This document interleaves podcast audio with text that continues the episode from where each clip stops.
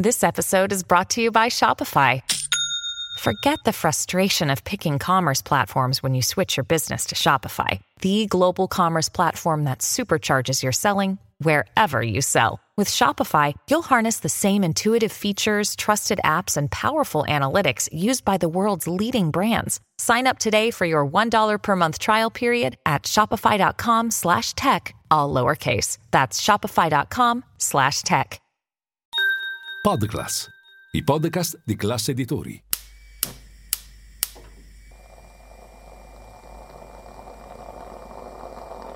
Buongiorno dal gruppo Classe Editori. Io sono Massimo Brugnone. Oggi è venerdì 3 novembre e queste sono notizie a colazione, quelle di cui hai bisogno per iniziare al meglio la tua giornata.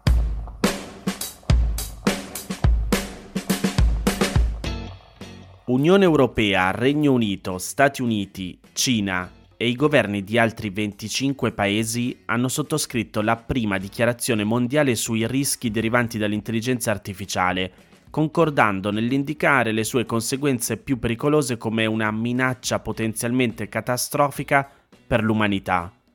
È questo il concetto base della dichiarazione di Bletchley, dal nome dell'ex centro di criptoanalisi di Londra, dove si è tenuto appunto il primo summit mondiale sull'intelligenza artificiale centro in cui tra l'altro venne decifrato il codice nazista Enigma. Ma cosa c'è scritto nella dichiarazione? Leggo tra virgolette.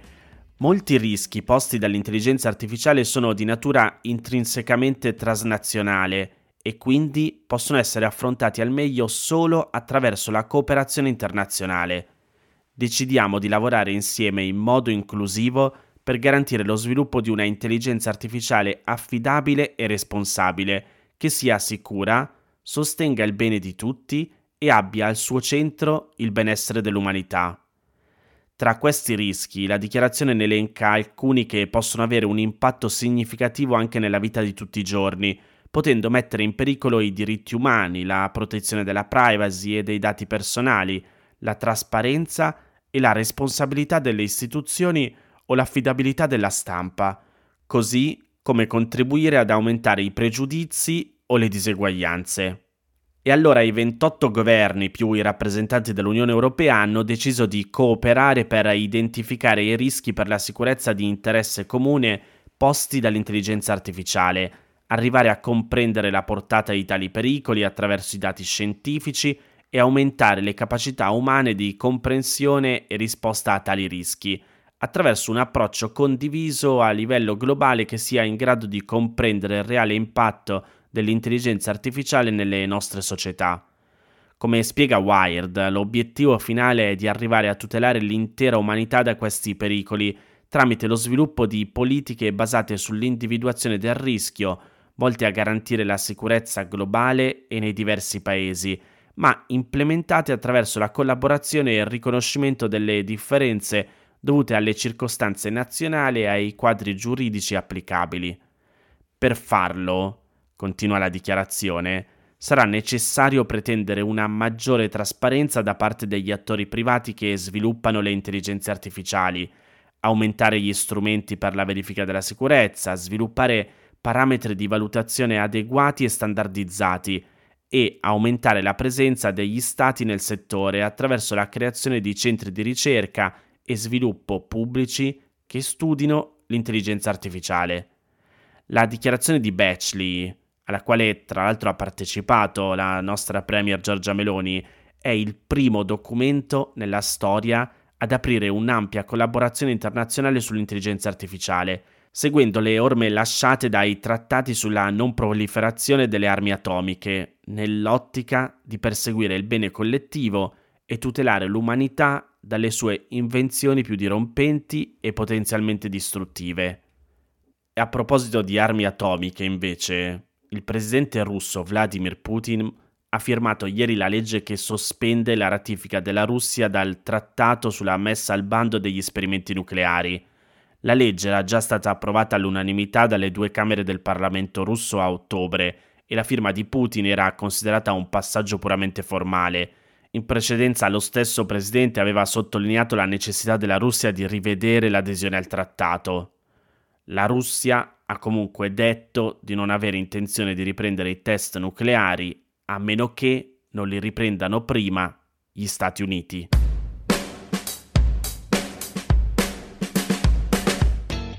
Pagella Politica riporta le parole di Matteo Salvini in cui ieri, ospite a Non Stop News su RTL 1025, ha detto che grazie alla nuova legge di bilancio dal 1 gennaio 2024 14 milioni di lavoratori con una retribuzione fino a 35 mila euro l'anno avranno una busta paga più ricca. Non è la prima volta che si sente dire questa frase, che però posta in questo modo risulta un po' fuorviante. Detto in sintesi, in realtà il disegno di legge di bilancio propone non di inserire, ma di rinnovare per il prossimo anno il taglio del cuneo fiscale che è già in vigore per quest'anno per chi ha una retribuzione annua fino a 35.000 euro. Dunque, non è del tutto vero che nel 2024 i lavoratori che sono dentro questa fascia prenderanno una busta paga più ricca rispetto al 2023, ma semplicemente continueranno a beneficiare dello stesso taglio. Entrando nello specifico, il cosiddetto cuneo fiscale è la differenza tra il salario lordo e quello netto percepito in busta paga da un lavoratore ed è composto da varie voci, tra cui le imposte sul lavoro e i contributi previdenziali, che sono a carico del lavoratore e del datore di lavoro. Con la legge di bilancio per il 2022 il governo Draghi aveva tagliato solo per quell'anno di 0,8 punti percentuali il cuneo fiscale per i lavoratori dipendenti con una retribuzione annua fino a 35.000 euro.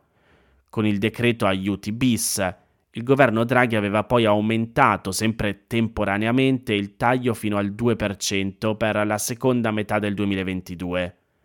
Con la legge di bilancio per il 2023 poi il governo Meloni ha rinnovato questo taglio del 2%, portandolo al 3% per i lavoratori con una retribuzione annua fino ai 25.000 euro.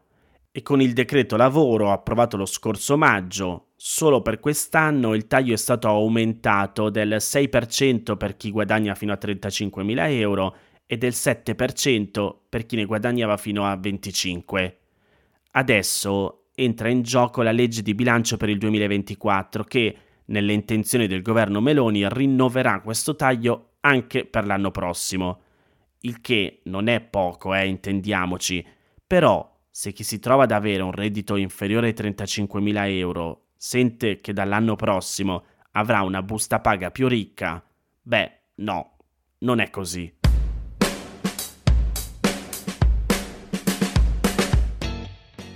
Né i venti di guerra che spirano in Medio Oriente, né le promesse di un trattamento anche economico migliore arrivate dal ministro della Salute Schillaci fermano l'emorragia potenziale dall'Italia degli operatori sanitari in fuga.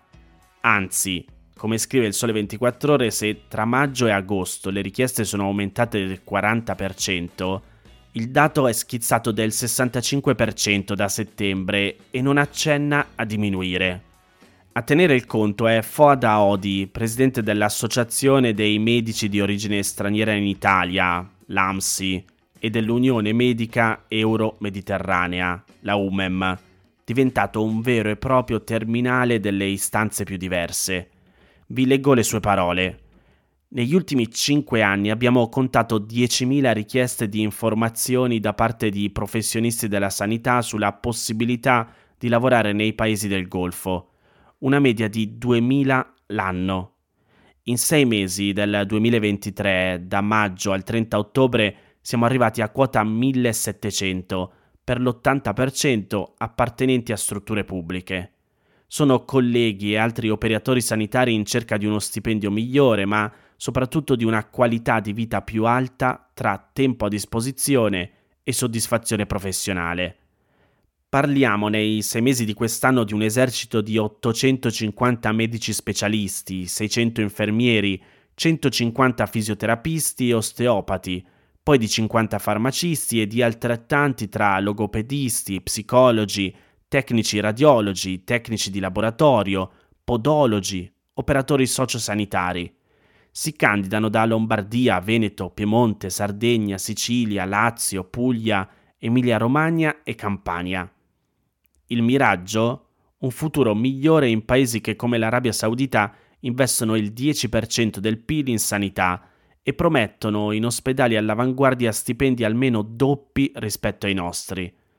Per un medico la media oscilla tra i 14.000 e i 20.000 dollari e varia in base all'esperienza, fino a cifre in alcuni casi stellari, mentre gli stipendi italiani sono al decimo posto nel mondo e soprattutto restano immobili.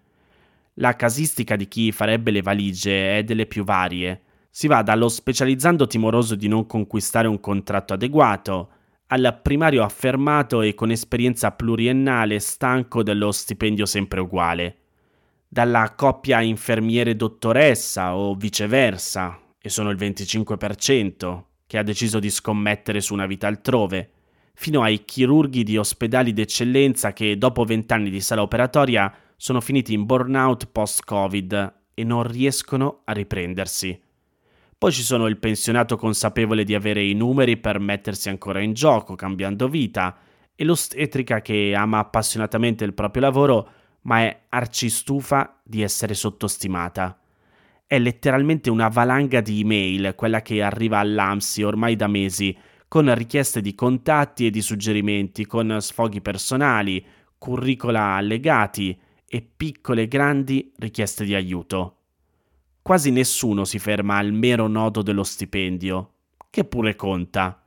Chi vuole partire lo fa perché è stanco, per mancanza di sicurezza e per le aggressioni sul lavoro, per sfiducia, stress e mancanza di valorizzazione da parte di una sanità, soprattutto pubblica, che non mantiene le promesse e si perde in una burocrazia desolante.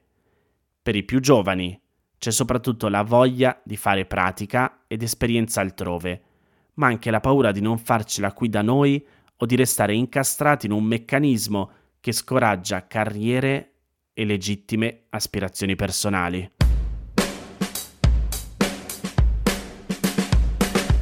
Queste erano le notizie a colazione di oggi. Se volete suggerirmi alcune notizie o mandarmi i vostri commenti su quelle trattate, potete scrivermi all'indirizzo notiziacolazione.it. Se volete rimanere aggiornati ci sono il canale Telegram e Whatsapp di Notizia Colazione. Li trovate nel sommario della puntata insieme al link per gli altri podcast del gruppo Classe Editori. Io vi aspetto domani per iniziare insieme una nuova giornata. Un saluto da Massimo Brugnone.